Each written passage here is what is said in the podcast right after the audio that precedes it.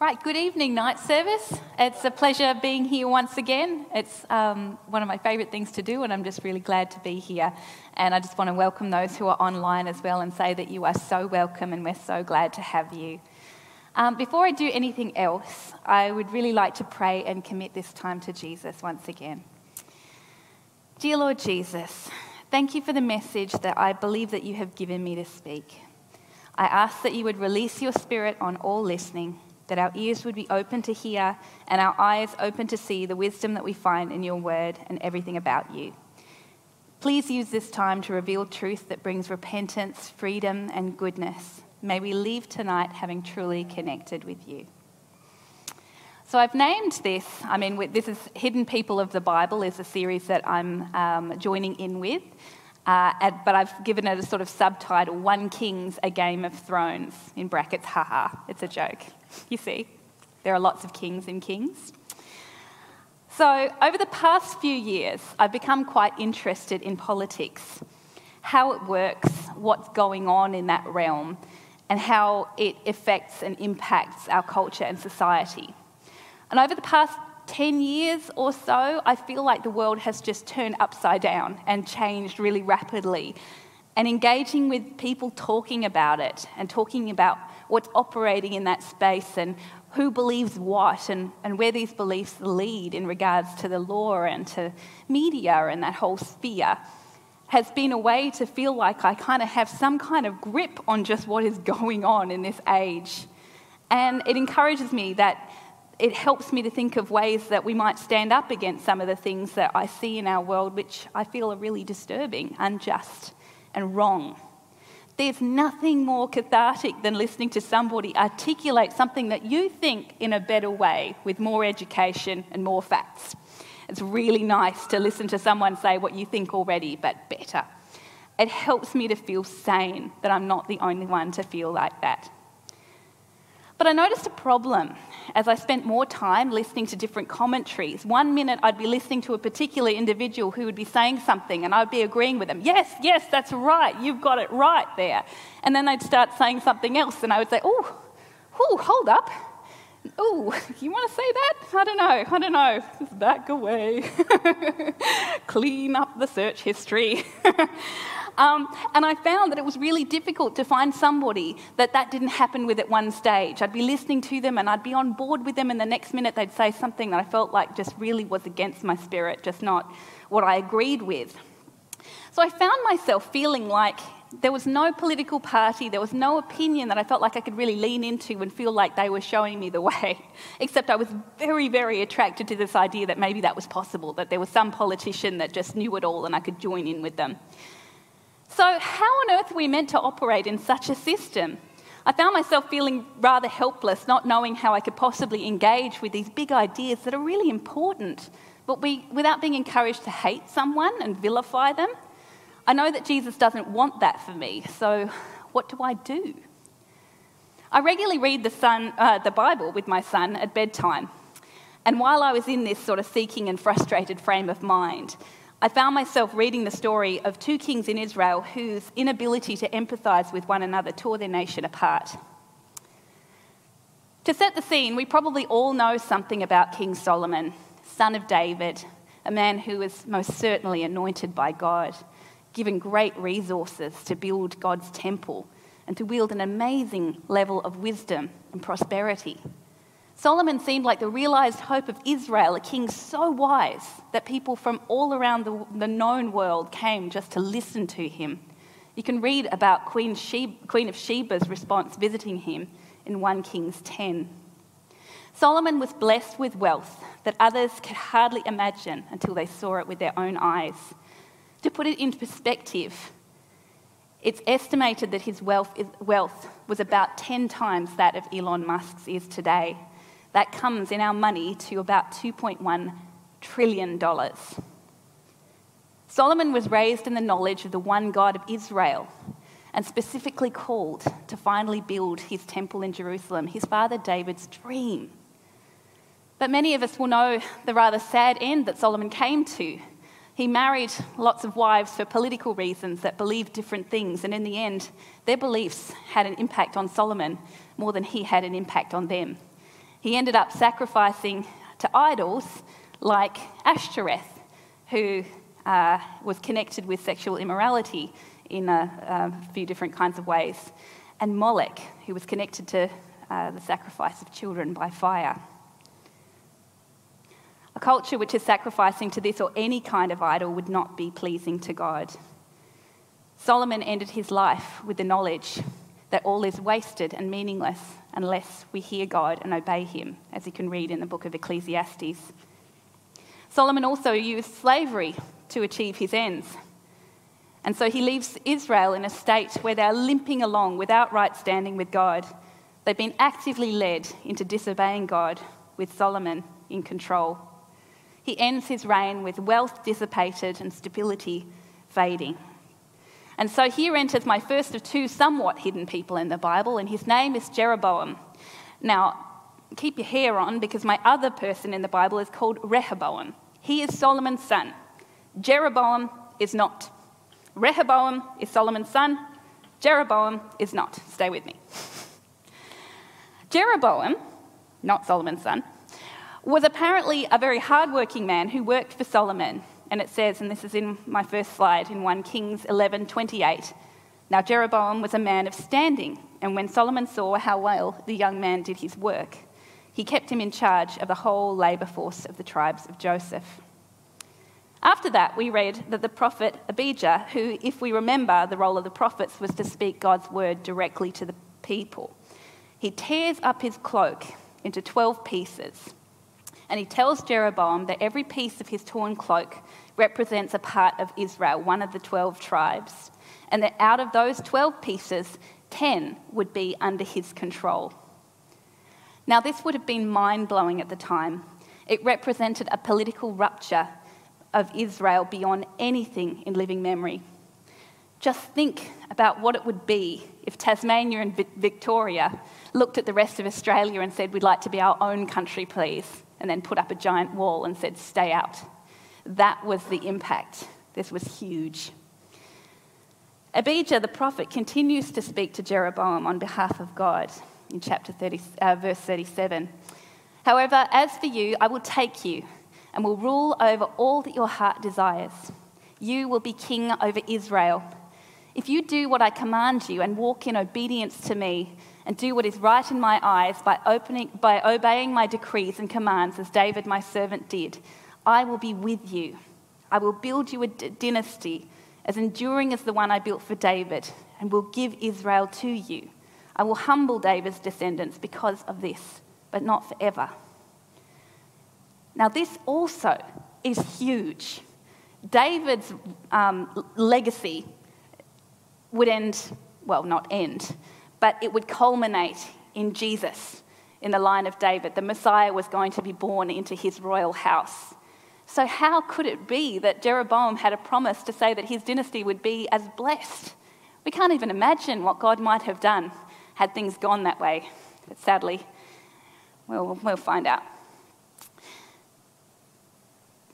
Next thing we hear is that in King, Solomon has left the throne to his son. Oh, sorry, showing again how far Solomon had fallen from following God with his whole heart. Solomon tries to kill Jeroboam when he finds out about this prophecy, when he should have been really participating if that was God's will. But Jeroboam runs away and stays away in Egypt until Solomon dies. And the next thing we hear in Kings is that Solomon has left the throne to his son, Rehoboam, and my other hidden biblical person, now, Rehoboam is a son like his father. He's been raised very much more like a pharaoh than a king like David. And when you add Rehoboam to Jeroboam, you spell trouble. Rehoboam goes to the city of Shechem to finally be appointed as king formally. And Jeroboam takes the opportunity to come home from Egypt because he doesn't have to stay away from Solomon anymore. And he's obviously popular because it says in 1 Kings 12 3 that they, the Israelites, sent for Jeroboam. And he and the whole assembly of Israel went to Rehoboam and said to him, Your father put a heavy yoke on us, but now lighten the harsh labour and the heavy yoke he put on us, and we'll serve you. So, in other words, the people are fed up with the cruelty and harshness of Solomon's last years, and they want to see Rehoboam lead with mercy, like a king of Israel should. At this point, This is a peaceful protest. Rehoboam asked them to come back in three days and he would give them an answer. And in the meantime, he asked the elders who served his father Solomon, old hands in politics at leadership, what they would advise. And they replied in uh, ch- uh, chapter 12, verse 7 If today you will be a servant to these people and serve them and give them a favourable answer, they will always be your servants. Rehoboam, Solomon's son, doesn't want to go with this advice. The Bible says he rejects it. And looking for a second opinion, he goes to his mates, the ones that he grew up with. They were the ones probably expecting that they were going to be getting a lot of perks from now on. And he asked them uh, in verse 9, What is your advice? How should we answer these people who say to me, Lighten the yoke that your father put on us? Well, the young man who'd grown, the young men who had grown up with him replied, these people have said to you, Your father put a heavy yoke on us, but make our yoke lighter.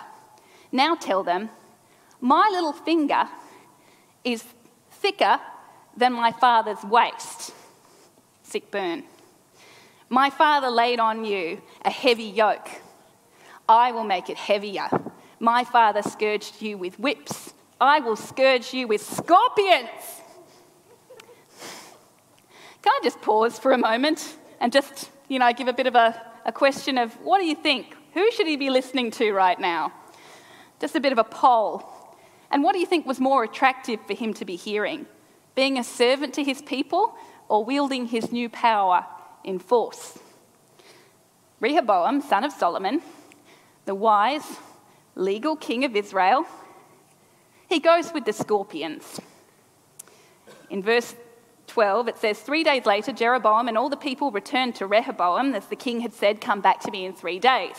The king answered the people harshly, rejecting the advice given him by the elders. He followed the advice of the young men. And he said, My father made your yoke heavier. I will make it even heavier. My father scourged you with whips. I will scourge you with scorpions. And after that, chaos. The people see red. They will not cooperate any longer.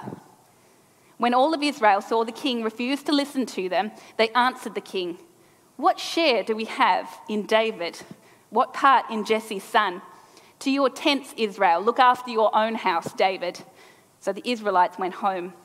But as for the Israelites who were living in the towns of Judah, Rehoboam still ruled over them.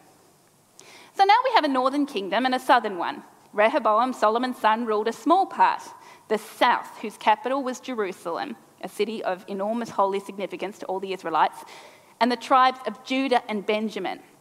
Now, Jeroboam took over leadership of the northern kingdoms of Israel, basically everybody else, whose capital would one day be Samaria. Okay, put a pin in that, that's important. God's people were torn like the prophet's robes, their unity was in tatters. At this point, it seemed like a pretty clear cut situation. Jeroboam on God's side, anointed, given leadership of the greater part of Israel. Rehoboam, bad guy, only left with what he has during, uh, due to God's remaining loyalty to David, now long dead. But wait and see what happens next. Rehoboam has gone to Jerusalem ready to fight for the kingdom, but it says in uh, Kings, I think 13, verse 2, but the word of God came to Shemaiah, the man of God. Say to Rehoboam, son of Solomon, king of Judah, to all Judah and Benjamin, and to the rest of the people, this is what the Lord says Do not go up to fight against your brothers, the Israelites. Go home, every one of you, for this is my doing. So they obeyed the word of the Lord and went home again, as the Lord had ordered. That's interesting. Rehoboam, who had been raised more like a Pharaoh by his dad Solomon than like a good God fearing king like David, heard from God and actually obeyed him. How interesting. Back in the northern kingdom, Jeroboam was thinking to himself, ah, oh, the kingdom will now likely revert to the house of David. If these people go up to offer sacrifices at the temple of the Lord in Jerusalem, they will again give their allegiance to their Lord, Rehoboam, king of Judah. They will kill me, and they will return to King Rehoboam. It says in verse 28 After seeking advice, the king made two golden calves he said to the people, It is too much for you to go up to Jerusalem. Don't bother. I added that bit. Here are your gods, Israel, who brought you up out of Egypt. One he set up in Bethel and the other in Dan. and this thing became a sin. The people came to worship the one at Bethel and went as far as Dan to worship the other. Jeroboam built shrines on high places and appointed priests from all sorts of people, even though they weren't Levites. He instituted a festival on the 15th day of the eighth month, like the festival held in Judah, and offered sacrifices on the altar. What a disaster! As if they hadn't learned from Exodus, the golden calves are not a good idea. God had told the people of Israel that priests were meant to be Levites, but the Levites were back in Jerusalem, and Jeroboam was scared of Jerusalem. And so he would rather lead them into a new religion that he was making up as he went along, basically, rather than actually dealing with trying to obey God on his own terms. He didn't trust God to look after the, the blessing that he'd promised Jeroboam. He tried to disobey to keep it, and in trying to keep it, he lost it. Now it could never be. His legacy was not going to be like that of King David. He had disobeyed God before he really even started, and he'd failed as soon as he'd begun. And from here on, Jeroboam's life turns to misery. He has shown signs from a man of God that God's not happy with him, but even after seeing them, he doesn't listen. And things get worse and worse, both to Jeroboam and all the people around him, even the prophets. But God was still trying to reach him even then but it seemed like Jeroboam's evil had completely taken him over. The end of the story is a sad one for him. Eventually, his son gets sick. He sends his wife to talk to Abijah, the prophet who had spoken such words of hope in the beginning to him. But this time, the prophet told him, unsurprisingly, that his time as God's appointed one was over, that disaster was coming to the house of Jeroboam. And when Jeroboam's wife, carrying this terrible message, comes home, she crosses the threshold of her doorway, and as her foot sets into her house, her son is dead. And what about Rehoboam? It says of him in verse 25 In the fifth year of King Rehoboam, Shishak, the king of Egypt, attacked Jerusalem. He carries off the treasure of the temple of the Lord and the treasures of the royal palace. He took everything including all the gold shields that Solomon had made. So King Rehoboam made bronze shields to replace them and assigned these to the commanders of the guard on duty at the entrance to the royal palace. Although Solomon's last remnants of wealth and power were gone, the gold stolen, replaced by bronze, unity turned into discord, Rehoboam seemed to fare better than Jeroboam. Even so, he didn't know anything but civil war for his whole reign. So, why are we talking about this horrible story? it strikes me that seeing these two kings as goodies and baddies is a bit unhelpful. Each leader was faced with opportunities that they squandered to be leaders, the leaders that God wanted to be, them to be. And each one had moments of goodness flash by in their lives when they did do the make the right choice. Jeroboam had everything going for him, including a good character and a beautiful promise. Rehoboam had a country that was his already, and it was whole, and they were willing to follow him, if only he would treat them with respect. Rehoboam, after failing one opportunity, made a wise choice in the next. He chose not to fight in the direction of God's word through, a prophet. He chose peace over conflict the second time around, at least for a season. Jeroboam had the opportunity to serve God and see God bless the people he entrusted to him. But out of fear and a lack of trust that God would work it out, he disobeyed God to keep what he'd been given and so lost it. And it found its way back to his home. The sin had led them into evil, the whole country, and it ended up with the death of his son. Sin always comes with a price. I take from this situation some pithy truths about politics. Now, I know the danger of speaking about politics from the front of a church, and I'm not going to be telling you who to vote for, far from it. But it strikes me that in looking at Rehoboam and Jeroboam, we can see a reflection of our own country and our world's operating system. The left and the right, this party or that party, conservative, progressive, this way, that way. Whose king do you follow? Whose side are you on? When we pick a side, we adhere to a certain way of operating. We throw in our lot with a leader and we take on their enemies as our enemies. But what happens if they're both wrong? What happens if they're both corrupt at times? Sometimes right, sometimes corrupt, fallible, messy, complicated, like those two Israelite kings. One thing that we can learn from their story is if you have two leaders that claim two separate parts of a whole, a country, a culture, or anything, and you're running in the opposite directions, you get a tear. By picking a side with a human leader who is trying to lead under human wisdom, you will end up following in their mistakes. Humans are human, and even the best of us will make many mistakes in our lives.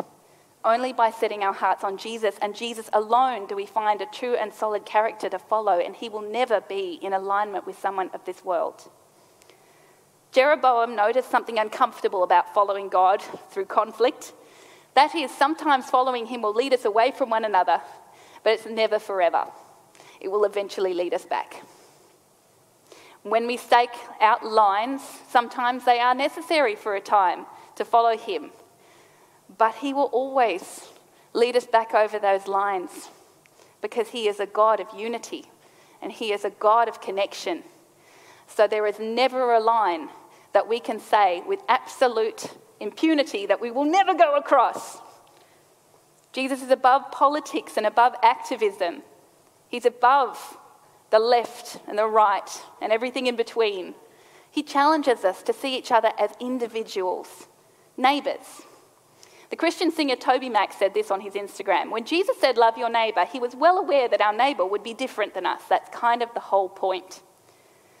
An author, the Brazilian poet and the writer of The Alchemist, Paulo Coelho, says, The world is changed by your example, not your opinion. So now I'm going to take a jump forwards into Luke. Do you remember how the beginning of the parable of the Good Samaritan begins? Says, On one occasion, an expert in the law stood up to test Jesus. Teacher, he asked, what must I do to inherit eternal life? What is written in the law? He replied. How do you read it? He answered, Love the Lord your God with all your heart and with all your soul and with all your strength and with all your mind, and love your neighbor as yourself. You have answered correctly. Jesus replied, Do this, and you will live. But he wanted to justify himself, so he asked Jesus, And who is my neighbor? In reply, Jesus said, A man was going down from Jerusalem to Jericho when he was attacked by robbers. They stripped him of his clothes, beat him, and went away, leaving him half dead. A priest happened to be going down the same road, and when he saw the man, he passed by on the other side.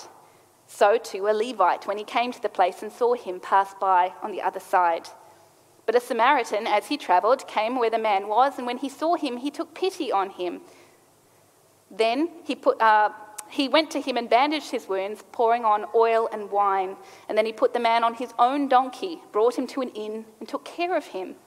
The next day he took out two denarii and gave them to the innkeeper. Look after him, he said, and when I return, I will reimburse you for any extra expense that you may have. Which of these three do you think was a neighbour to the man that fell into the hands of the robbers? And the expert in the law replied, The one who had mercy on him.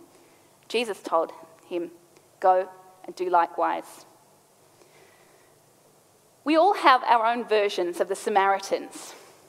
And something interesting, and I said before that Samaria would be important, because of Jeroboam changing the rules of the way that his kingdom worshipped, he actually made them it was his choices that created the Samaritans the way they, the way they became, like the, like the Jews, but different. They were led by a leader who disobeyed God, and they were the legacy. We all have our own versions of the Samaritans, the people whose view of the world challenges us, our view, who to us are just plain wrong, who might corrupt the world if we left it to them. What does Jesus do to confront this way of thinking? He draws the question right back to the commandments love your neighbour as you love yourself, love the wrong like you love the right, care for those whose politics offends you, go the extra mile to serve those you cannot and may never agree with. It's the absolute opposite of our instincts. It is the very compulsion of God that sends us back to be part of the lives of those who we feel so different to, so at odds with. Jesus doesn't say convince your opponent through arguing that you're right. He says care for them when they've been hurt by a world full of robbers ready to jump on them and leave them for dead. I want you to think about who your Samaritans might be. Whose lifestyle ideas or choices make you angry or upset just to think about them?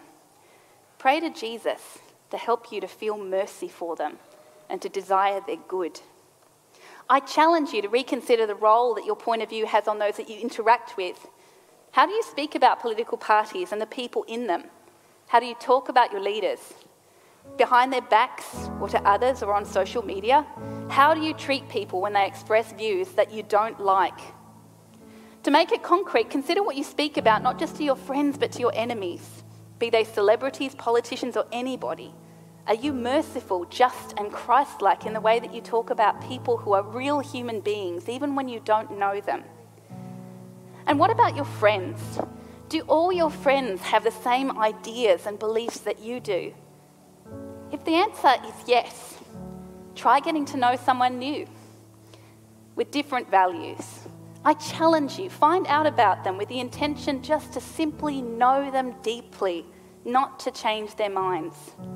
Notice the difference between debating someone and simply holding a different view. How can we be honest about our views without belittling others?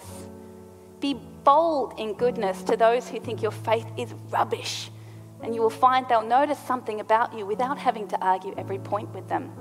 Pray for them, encourage them, and ask God for wisdom to speak to them in truth and love with a patient spirit. Ask God to help you bless them that is much better and works much better than fighting with them. Now, the last thing that I want you to think about is these kings had bad advice.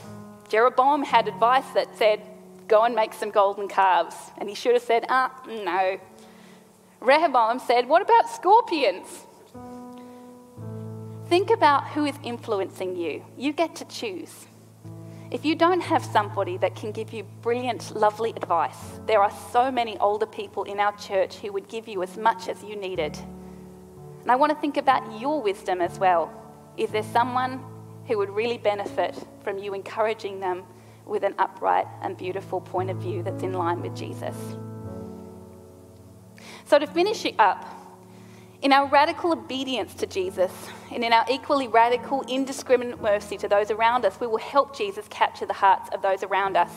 Now, I'm not talking about criminals or abusers. There are times that we need to be safe from people. There are times to protect the innocent.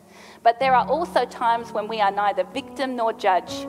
And it's those times where God has given us permission to be as gracious and as loving as we wish. And I just want to challenge you that it is easy to love those people who we support, who we agree with. I would like you to find somebody who you disagree with and who your heart wants to fight with, and I want you to serve and love them. What line is Jesus calling you to cross?